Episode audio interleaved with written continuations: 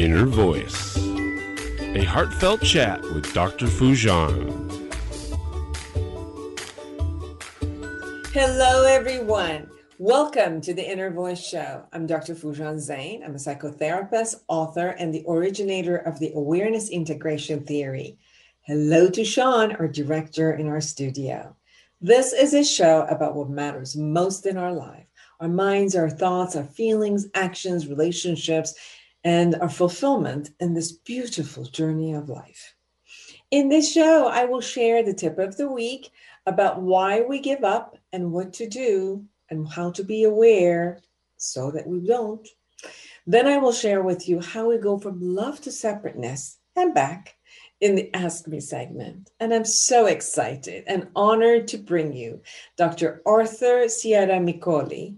He's a licensed clinical psychologist who has been treating clients for more than 35 years. He's been on the faculty of Harvard Medical School for several years, and he's the author of American Reunited, a relational solution to bridging the political, social, and personal chasm dividing our nation. We're going to talk about how to mend the, divo- uh, the divide, come together, and empathize and really connect with each other. But first, here's the tip of the week.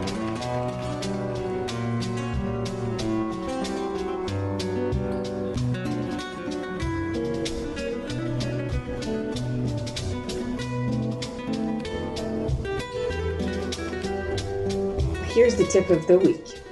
This quote from Thomas Edison Our greatest weakness lies in giving up. The most certain way to succeed is always to try just one more time. Has become really relevant this week. I've been talking to people with major goals in their life who have surrendered to their hopelessness and given up pursuing their goals. I've been talking to couples that have been married and have given up on their marriage. Some remain in their marriage, but have given up inside. Some give up relating to their family members. Some not only give up on their body, but even abuse it. And others have given up on life. Why do we give up? Some people have an expectation that life, work, success, relationships should be easy.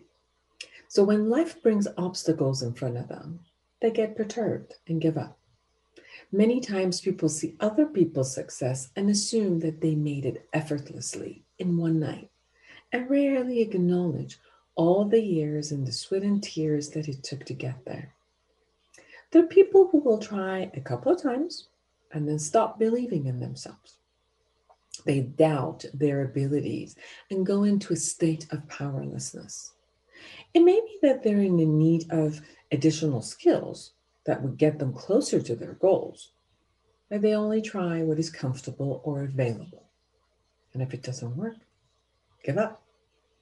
Learning from people who are successful in these areas are important. Seeing what tools they have used and finding out how to obtain those skills are the way to go. When people have made mistakes in the past and felt shamed or ridiculed by them, have difficulty moving forward or take a risk. Most of the time, they're afraid of making a mistake again and hold back. The anxiety of public humiliation that might be experienced by making a mistake or failure stops them from applying themselves. There are some people who see themselves as a victim and project that no matter how much they try, someone will ruin it for them and they can never win. Therefore, give up. Give up a fight that was never there, but only in their perception. Some can't visualize beyond where they are, and although they give lip service to future vision and goal, it is difficult for them to change or can't see or visualize all aspects of how it would turn out. And since they can't have a guarantee, they give up and stay in their comfort zone. Giving up a dream, vision, or a goal usually creates resentment inside. Feelings of sadness, regret, frustration, powerlessness, and hopelessness creeps in. a sense of grief shows up for letting go of a certain future. Most of the time, as time passes, a sense of regret and remorse about not trying enough follows. The only time that I know giving up works is when one is giving up an unrealistic fantasy to deal with what is real in the present moment, since holding an unrealistic vision will only devastate the person more. So set your vision and goal about work, relationships, or any aspect of life. Visualize it. Identify the skills that you need to have for each phase. Timeline it and begin moving forward. When you hit an obstacle, learn from others who've been successful in that area and pursue it till it's actualized. For answers, for questions, for awareness, and finding all that might sabotage you from inside, go to my book, Life Reset The Awareness Integration Path to the Life You Want. Do the exercises, and you will be amazed about how you can find not only what you can be aware of your day to day activity and your thoughts, belief systems, emotions and behaviors and the way that it's impacting in your life. But you can also look at how to bring back all the stuff that was from the past that's still sabotaging you. Thank you.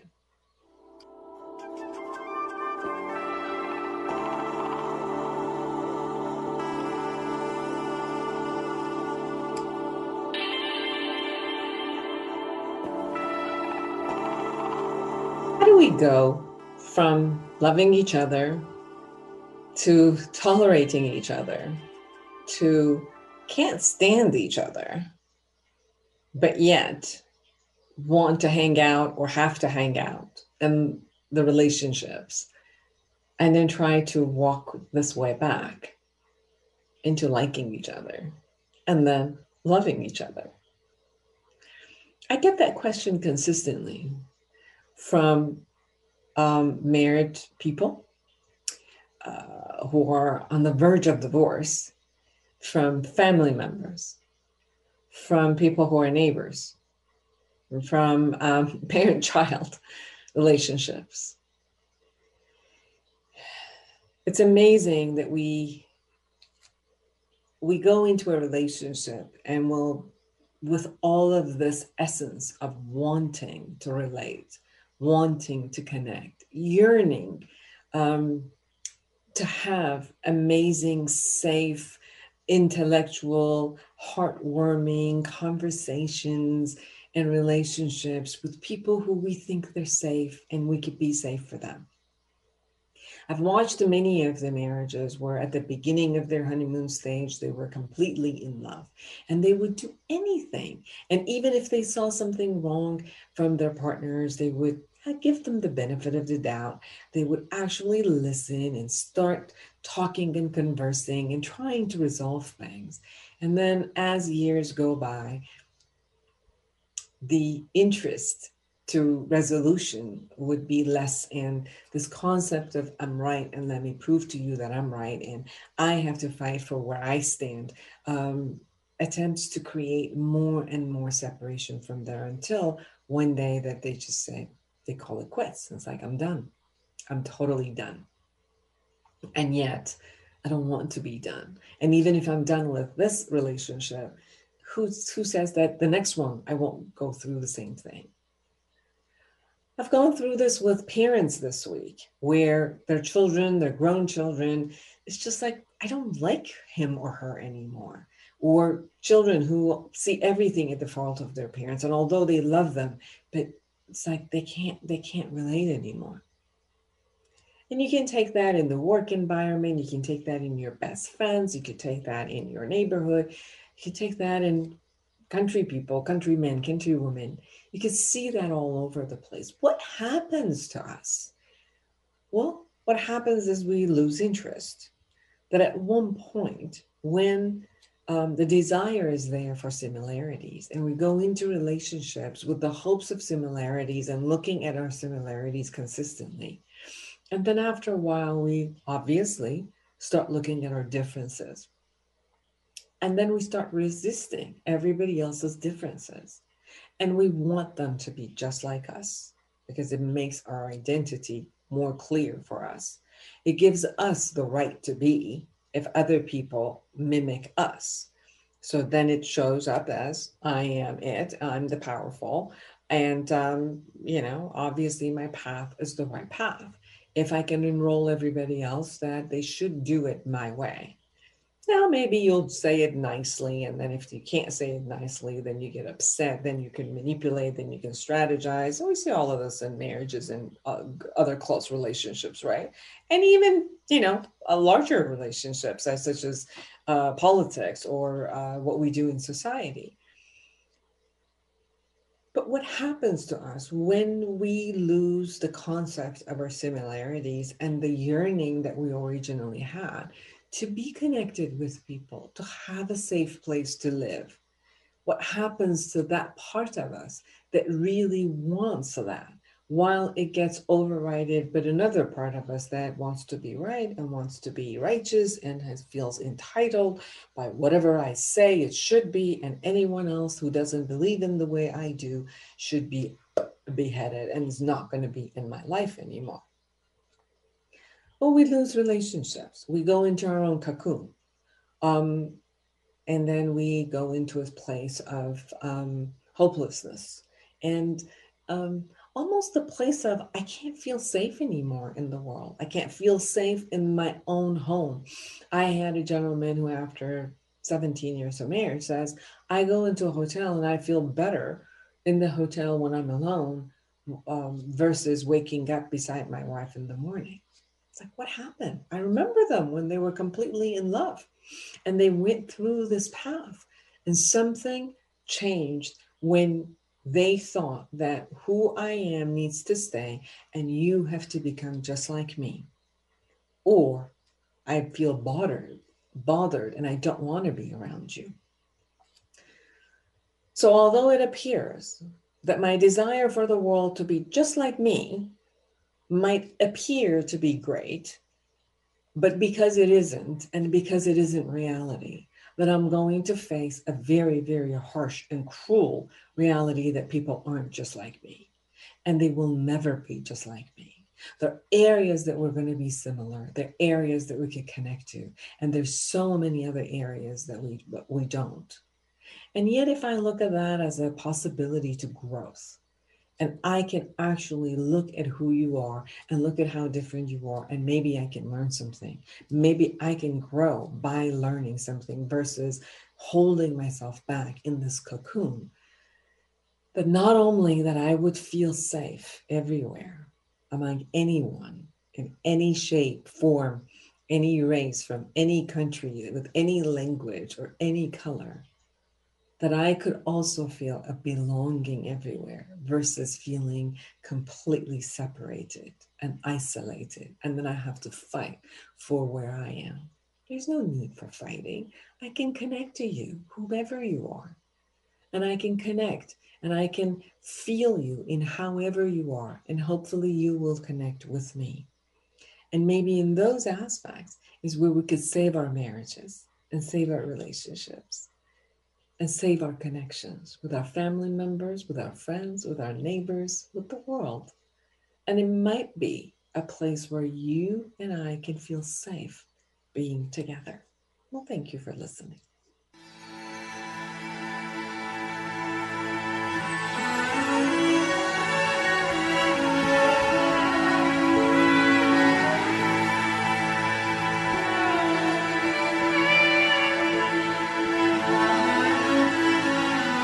Welcome back again, everyone. I'm Dr. Foojan Zeine, and I'm so excited to have Dr. Arthur Ciaramicoli with me again. He's a licensed clinical psychologist who's been treating clients for more than 35 years. He's been on the faculty of Harvard Medical School for several years. He's on the faculty of International Association of Wellness Practitioners, Global Presence Ambassador, and Parenting 2.0 and was recently awarded a Lifetime Achievement Award by the Visioneers International Network. He was formerly the chief medical officer of Sound Mind Z org um, and is also in private practice. Um, Dr. Ciaramicoli has appeared on CNN, Fox News in Boston, Comcast TV, Good Morning America, and the O'Reilly Report. And he's a weekly radio guest on Your Healthy Family on uh, Sirius Satellite Radio and Holistic Health Today. He's the author of more than 10 books. Today, we are talking about his latest book, American Reunited, a relational solution to bridging the political, social, and personal chasm dividing our nation. Welcome to the show. Thank you very much, John. Good to see you again. Good to see you. I love this book. It is so appropriate for our time at this, you know, at this point. Um, it's uh, you know every day as i am with clients i experience what you wrote in your book about the fear about the anxiety that's up there or um, about the anger about the rage sadness all of these emotions that show up for all of us as we watch the news as we walk around our neighborhood as we go to places that you know we've always known and we've always loved and then we suddenly are shocked by sometimes the way that we are treated or sometimes even um, you know i've had family members who are shocked when they actually hear themselves or their family members or their friends of many many years. And um, they are um, you know every it's almost like it's falling apart. So thank you for writing this book Oh, you're welcome. You're welcome. My pleasure. I, uh, I, I very much wanted to write this book. It's probably the most difficult book I've ever written, but I, I think it's the most important as well because I, as you as you said, I am extremely disturbed by what's been happening in our country, the language, the way we talk to each other, the hateful speech. You know, it was ironic. My seven year old granddaughter, Carmela, and my 92 year old patient both asked me the same question one day Why are people so mean? Why are we so mean? You know, because kids see it on TV, they see the language that we use, which has never been present in my lifetime, especially among political figures and uh, radio talk hosts and so forth. The, the, language is horrible. And we see that uh, we, we are encouraged to relate that way if somebody's on the opposite aisle. And we have really have little appreciation for differences. Democrats and republicans are both guilty both uh, airing their their views and their hated their hatred toward each other. And it's it's it's driven by so much misperception Foojan you know it the people with the greatest perception gap are the ones who are using the language and it's interesting that the people who are politically disengaged, they watch a little bit of the news in the morning and a little bit at night, they have them, they are the most accurate perceivers because Democrats think that Republicans are racist and Republicans think Democrats are socialists, and neither is true. You know, that the majority of people are somewhere in the middle, but we have we're in a time where extremes are really featured in the media a great deal. And the people that are uh, participating in the media usually have the most distorted views and are encouraging other people to be on the bandwagon and hate the other the opposing side which is very devastating to our democracy. Yeah and it's all over the world. It isn't just in the us yes, yes see all the war again in you know Israel and Palestine, and it's going on, and you see the war a lot of places. So it was. It's almost like at one point the world was going around. Okay, can we be peaceful? Can we be adults? Can we negotiate? And then somehow the world is turning around and becoming, uh, you know, like teenage bullies at this point again, and it's like falling off the adulthood again and going back. Yes. Uh, yes and just you know and then allowing them like with an entitlement almost like that i do have the entitlement to to be mean to to share my hatred and then uh, and throw it on you or even be violent at you. And we've seen this now uh, also with asians. So we see a lot that it just happens and it just allow the the i think what i'm shocked about is more the allowance um, that has been very much on the surface. In your book, you talk about hatred. Where does it come? Can you share with us, please? Well, what I try to explain in the group, um, in the group, in the in, in the book, is that hatred has its origin in childhood. It's not something that has come about just because of the political party that people belong to. look, in January 6th, when people were storming the Capitol and we saw someone take a pole, a flagpole, and beating one of the one of the police officers, one of the security officers with it, that what had nothing to do with politics, nothing to do with politics. I have Republican patients and Republican friends who would never do that in their wildest dream. That is about someone's unresolved issues in their life. And people that grow up with that sadistic tendency, they enjoy hurting other people. It's usually because they were in a very helpless position early in their lives where they had no outlet. And then their outlet means it becomes projecting it outward rather than dealing with the uneasiness that they live with. So when people are using hateful language, when they're actually becoming violent, we're we're we're told, at least by the media, that it's about their political persuasion. It is not. It is not about their political persuasion. It's about the unresolved issues in their life that they would come to a point where they really are treating somebody with such hatred and want to hurt them physically. That's not about politics. Um, I, I totally agree. And I, you know, we've also watched um, a lot of multi generational hate. Like you could see that the child, the children who are in together at school don't have that. They they they have an experience of face to face with people of all races, all colors, uh, you know, from any type of origin. And then you also hear then this uh, multi generational belief systems uh, that are filled with hatred, which are landed down and given down, handed down. Yes. And yes. then talk to children and they get confused. It's like my own experience with this person who is, you know, white, black, Asian, this and that is not that. How come when I go home and I say, you know, I have a friend who is whatever it is, then then my mother or father suddenly have a different reaction and say you can't hang out or don't you know that they are whatever they believe they are? And from there on these type of belief systems um, also pass around. In your book you talk about a personal experiences of trauma or neglect uh, and uh, there's also this aspect of um, hand-me-down uh, belief systems that half the half of the time people don't even know why these right were there. They mm-hmm. were just raised with them without really having any experience of it.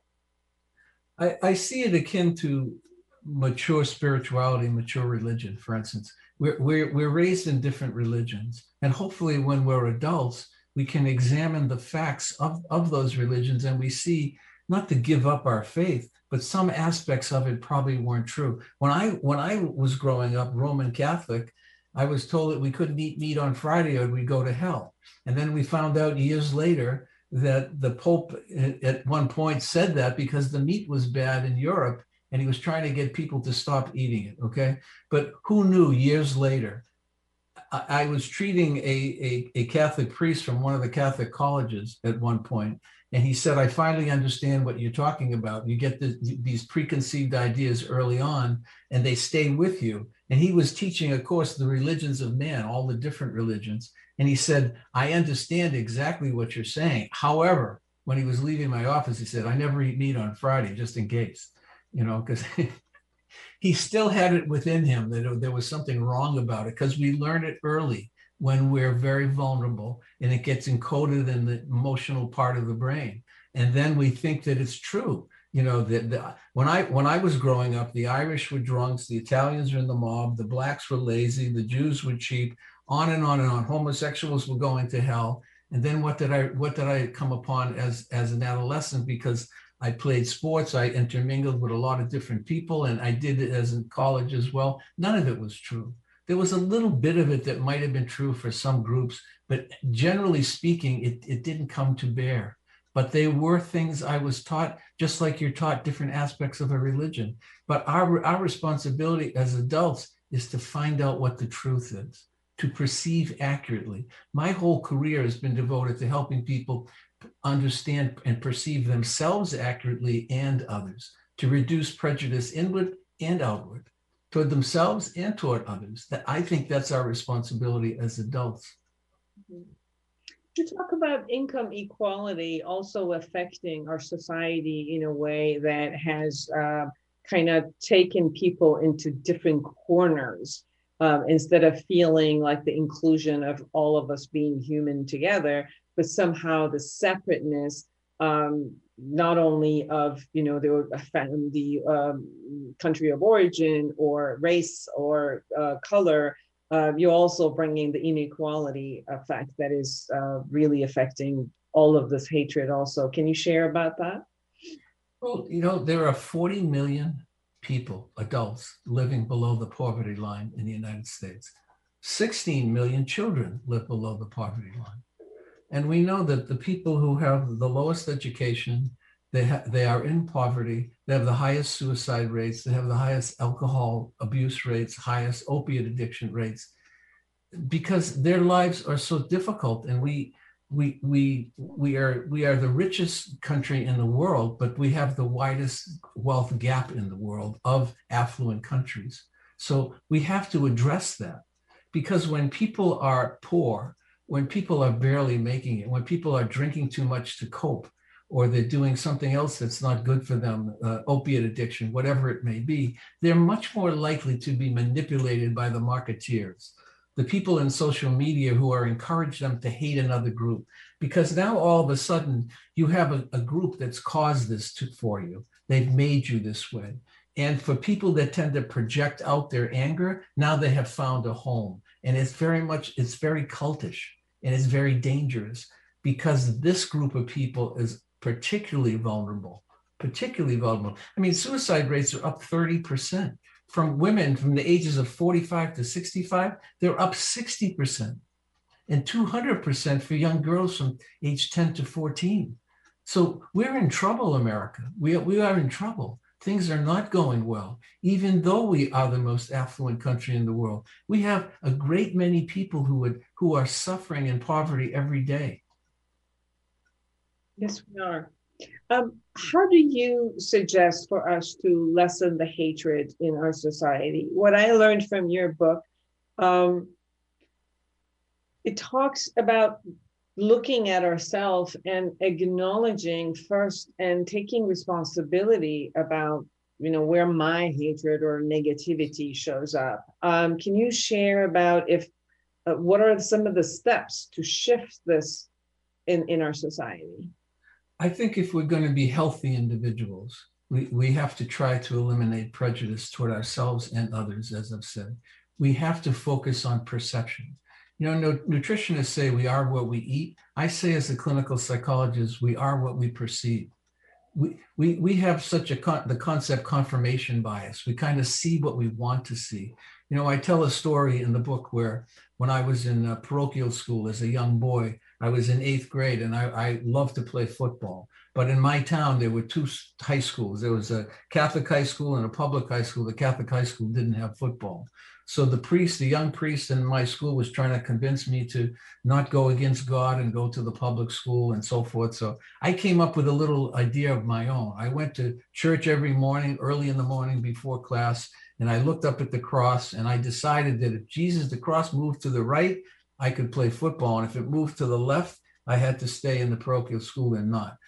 And one day, after about 12 days of doing this, I was elated because I actually saw the cross move to the right and I could play football. Now, of course, we know now the cross never really moved, but I thought it moved because I wanted it so badly to move.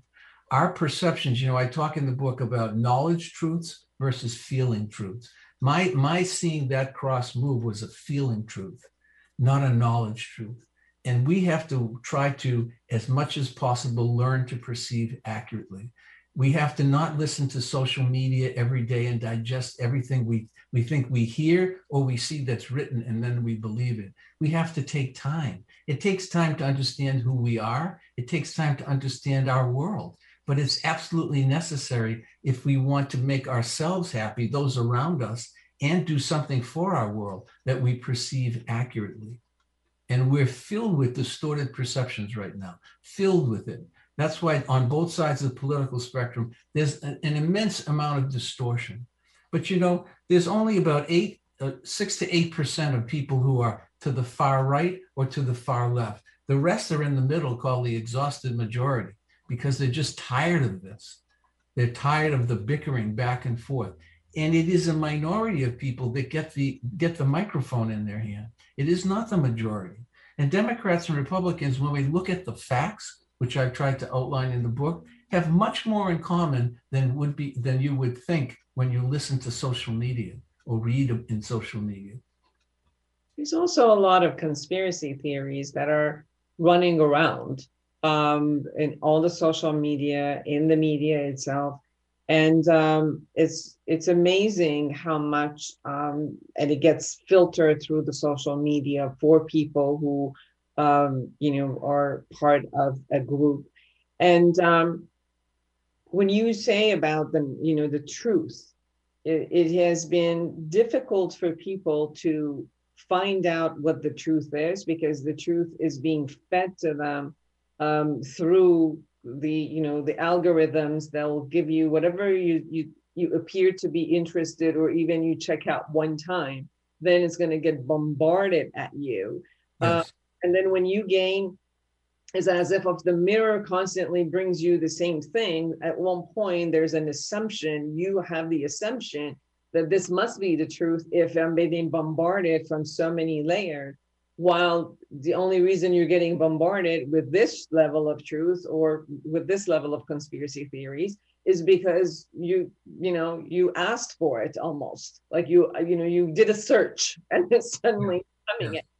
in. Yes. More of how to um, what are your suggestions about how to open up this gate of understanding all of these sites where do we go? How do we open our eyes so that we could get information of for all of it you know get better understanding of the knowledge truth? I would caution people that if, if it's evening news most of the stations have their bias. Some are more more liberal more democratic some are more republican and some outright lie so you have to do some work, you have to do some reading, you have to check out different sources. But keep in mind, the people that are seen to be the most accurate perceivers are people that don't watch the news for hours. They don't watch the same station over and over again. We know it's human nature that if you hear the same thing, you know, think of commercials. You hear the same commercial over and over again. You finally you're you're in a you're in the supermarket and you and you're buying a certain kind of soap and you don't even know why but you heard the commercial 13 times in the last 7 days. So your mind is programmed. And if we keep hearing the, the same rhetoric we tend to believe it. And then and then we act upon it. And again it's the vulnerable people. It's the people that are angry that haven't dealt with their dis- disenchantment with themselves that are going to be most vulnerable to what they're hearing but we have to check out different sources. But don't be a news junkie. And remember, the people who write on social media, it's been proven by credible studies, the people who write the most are, are the most have the, the greatest perception gaps. And the people who are spending less time when when, when tests are given, they are the most accurate perceivers because they don't have all of that data inside them they can look at a situation and discern it accurately rather than assuming that it's based on what they've heard over and over again. So if we were going to listen to to our brain um, and no, not go necessarily with what the feeling truth is, uh, but on the other side, uh, we, what you said also is if it's coming to me and I'm holding it somehow subconsciously in my brain, how do I distinguish and uh, so that I can listen, um, listen from a logical place and look at what's happening versus, uh, you know, the feelings truth that comes up. The key, Foojan, is knowing yourself. Because if I know my biases, I know some of the sensitivities that, that I have, and everyone has them, then I can filter them out and put them aside. If if if I haven't done that, and if I'm still carrying old hurts into the present, my emotions are not a very accurate guide. Emotions can be an accurate guide if we're not carrying a lot from the past that distorts what we see. That's the key, knowing ourselves, reducing the prejudice about ourselves first, doing, the, doing our homework about ourselves first. Then we're more apt to be able to perceive accurately. But if you're carrying old hurts with you, It's like someone who gets just went through a divorce and they look and they see a woman who looks like their ex-wife and they and the ex-wife had an affair or they had some conflict with yeah automatically you're feeling uncomfortable about this person in front of you and you don't even know her. The past influences the present until we resolve it and then we can perceive accurately. If you're carrying those hurts with you and we all if we take the time can recognize which ones we are carrying with us and we can do something about them then we're open to seeing clearly not in a biased way. The experience that I have is that we're all prejudiced, we all stereotype. And um, when there is an upholding of a principle, for example, for me to say, it's not okay for me to be prejudiced, then I can start watching. Like I've started watching the, the the sentences that automatically show up in my brain because of you know cultural factors. Or you know like somebody's driving slow and i automatically have a i look like there's no reason for me to look but i've watched myself like look in order to prove to myself for example a stereotype that i have about somebody who's who drives slow and i start watching these prejudice uh, concepts and I like catch them and then I shift them and then I release them. But I also know that, for example, me and a lot of people, and how I hear you talk about it is yes, if I go into a principle that being prejudiced is not okay, then I will exercise those.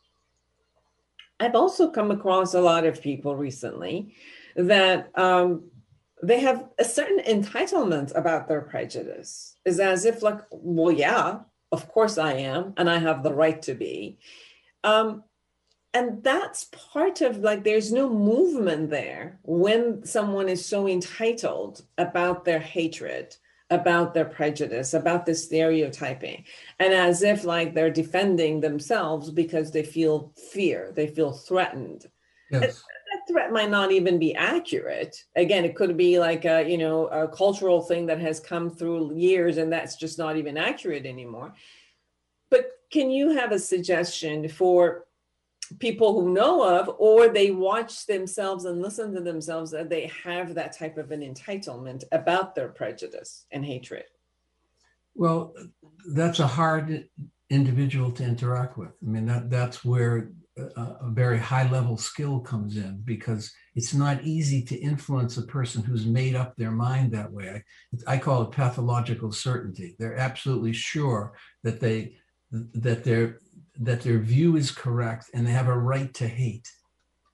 And if you feel like you have a right to hate, ask yourself really is it is it the is it the person or the group in front of you or is it something inside you that you have not resolved? I do think we're in a time where we have those extremes you know americans are less centrist and we have the you on the, these extremes and the extremes are not accurate the, the assumptions that we make about people from those extreme views are not accurate. But you're really asking that person who's so convinced that they're right and they have a right to dehumanize another individual that that is not healthy for them either not only for the other group it's not help it's not healthy to live with that resentment and that misery inside you to go around hating people i often encourage people don't even use the word hate Real, try not to use the word and see how you feel. Because if you hate other people and you're holding on to, and again, it isn't, it is the, the people on the extreme ends, either, either the progressives or the ultra conservatives who are using that hateful language. And why are they doing that? Why did they have to do that? Why can't they appreciate differences in other people? It's because of their own unhappiness with themselves. But you're asking the critical question how do you influence? That's why I wrote this book. Try to look at the facts. Try to look at the facts, not not what you believe are the facts, but let's re- let's really examine what the truth could be. Could you possibly be inaccurate? Of course, like you said, we all grow up with prejudices. We all do. It's the openness to look at them. But that's the hard work to, to re- relate in a, in a realistic way to try to get people to slow down enough to look at the facts. And that's where empathy comes in. I mean, empathy means rather than me getting angry at you because you don't you don't believe what I believe, I'm trying to understand how it comes about that you believe what you believe. I have to try to bring the tempo down so that you feel secure with me. You don't feel threatened by me because i am i am legitimately curious about how you come to think the way you do. Most of the time when you can do that people are more apt to look at the facts. They're more apt to change because the giving and receiving of empathy produces oxytocin that connecting hormone that makes people feel more secure and safe that's the kind of dialogue we need to have if we're going to make any change, if we're going to alter fixed views. We have to have that kind of dialogue, empathic immersion with each other. You said the word um, genuine interest in knowing and wanting to know why another person comes to believe what they believe. And I think that genuine interest uh, is a start of the um, of the empathy also. Uh, many people show interest, but it's more like a strategy of let me show interest so you can tell me what you believe so that I can, you know, knock it down. Yes. So like a communication strategy of uh, allow me to prove my point to you versus having an understanding of what's going on uh, with you and then so that maybe we could you know meet in the middle or i can get um, a better understanding of you know what another group might even think about. Um, how do we get that genuine interest? Because you really got to get out of yourself in order to put yourself out there you know, I, I use the interfaith uh, uh, groups and interfaith movement in our country as an example. I'm, I'm so impressed with people of different religions who get together and they, they become good friends. What they listen to each other, um, uh, they they take information from each other. They're not threatened by each other. They still hold hold on to their own faith, but they learn from each other, and their their their world becomes very wide. And I think when when you live that way you have you, you find diversity so interesting. You find people that are different than you so interesting. And it makes the world more interesting. It makes you not you're not so cloistered and afraid because you can only relate to people in your cluster your group. So it opens up the door. And i think that's what we have to do. We have to try to understand other people and how they think differently than we do. That's what empathy is it's understanding the unique experiences of another person.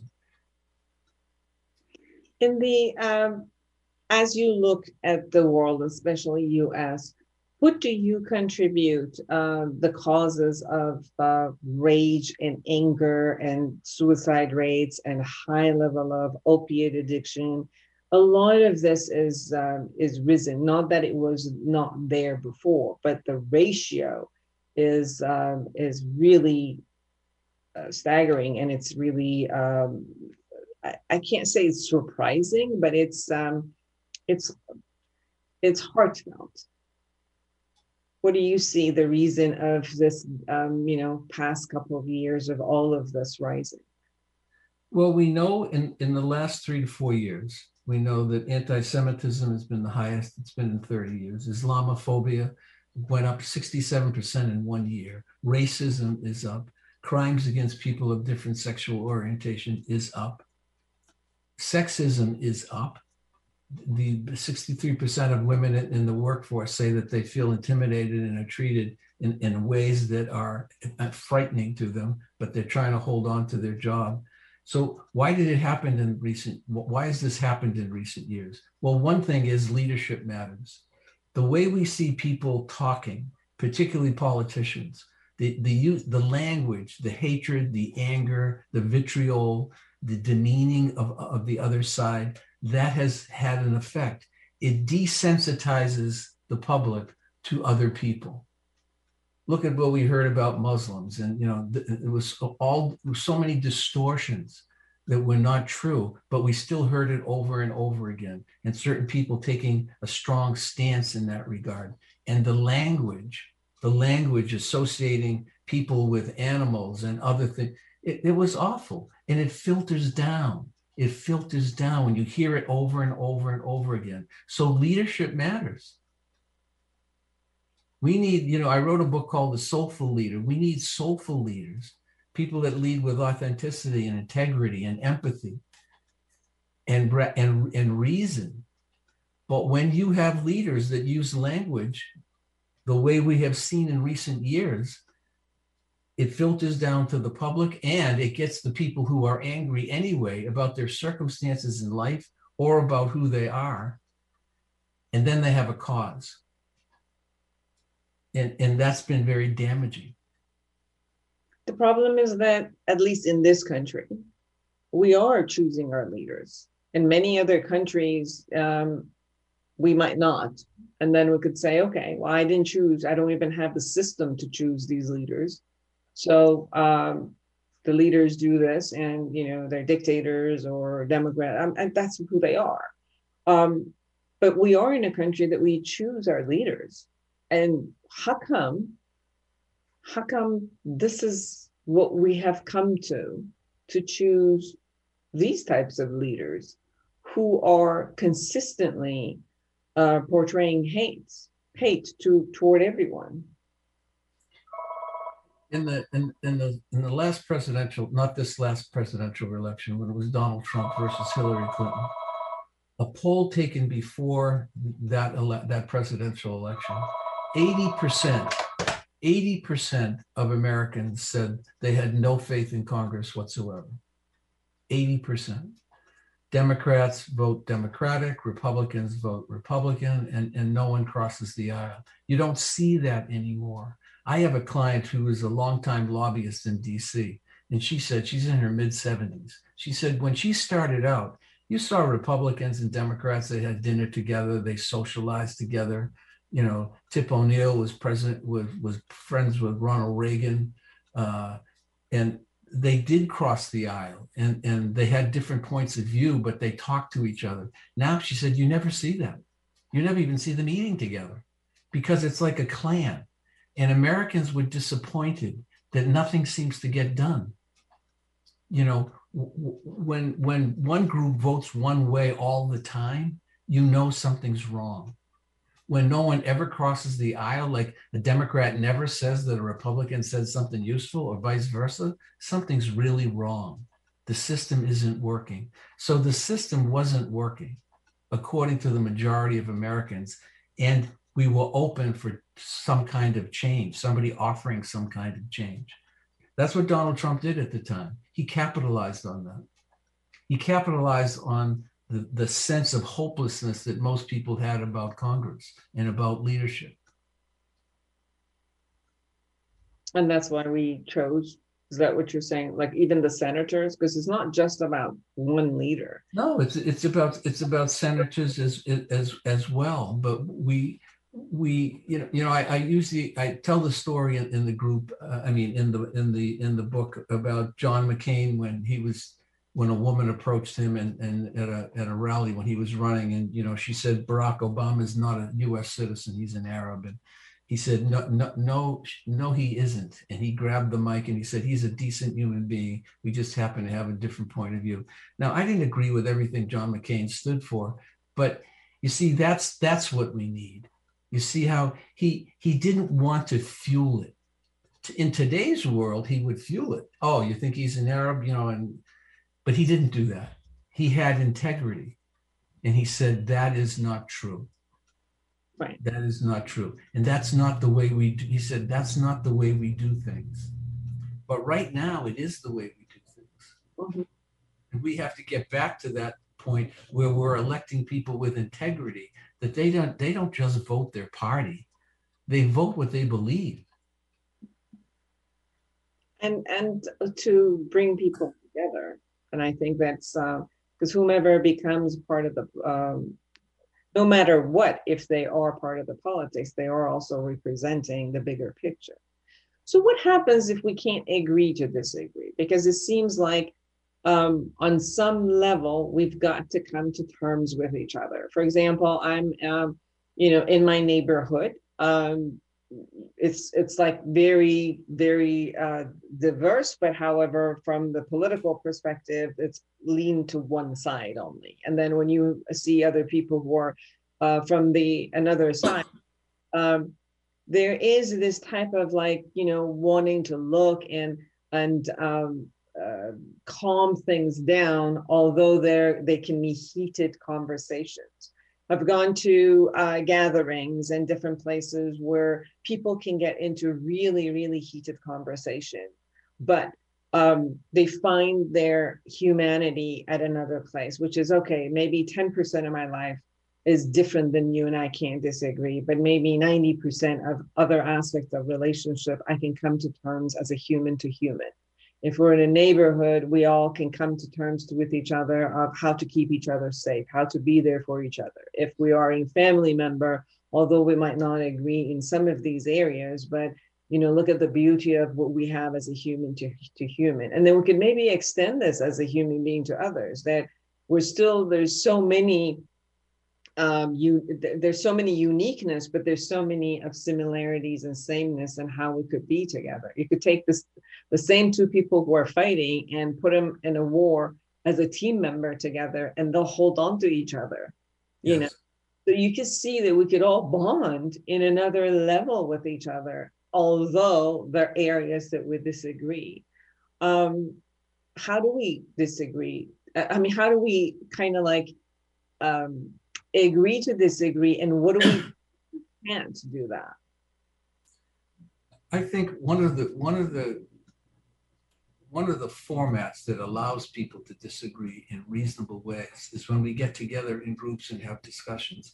You know there is this concept deliberate polling where you bring people of opposite points of view together and then you have some experts in the room say it's climate change and there's there's a there's tremendous disparity on both sides of of what people believe. And then you bring some people in who present the facts, and then you have a discussion. One of the things that causes prejudice is people look at another person. If they look unfamiliar, they, there's a sense of tension and they feel uneasiness. But the more exposure, we know familiarity and exposure makes a difference. If we can sit down together and talk and have reasonable discussions and have moderators this is where I think psychologists play a role, where a psychologist as a moderator. We've seen this in police forces where they teach policemen to not use their guns, but use the, teaching them how to talk to a to a person who they're trying to arrest or how to how to influence that person through language. We we need to be able to be with each other people of different points of view and have discussions. Because when we're able to do that, we see that in those deliberate polling groups, people walked out of and said 70% of the people changed their minds. They changed their minds, but because they had never been exposed to someone who explained to them why they think the way they think. Yes. Um, in one minute, anything we haven't shared that you really want people to know? Just that I am tremendously hopeful that we as a country will come together again and I think it, things are broken, but we will we will come together, and it's it's important that we have hope that that can take place. I just want to share that I'm not pessimistic. I wrote this book because I believe there are ways that we can come together as we have in the past, and that we can get along differently. And as you said, you know, in the end, we we we have more in common than we are dissimilar. Yes, and what I've noticed is, for myself, I've decided not to fight I've decided, you know, when when I decided not to fight, then the fighting part of me doesn't need to be out. It's more like, you know, if if there's a part of people that um, stops fighting, not that you, they can't take a stand for what they want, but they don't have to do it through fighting. Uh, can it be through a peaceful conversation, like you talk about knowledge, truth?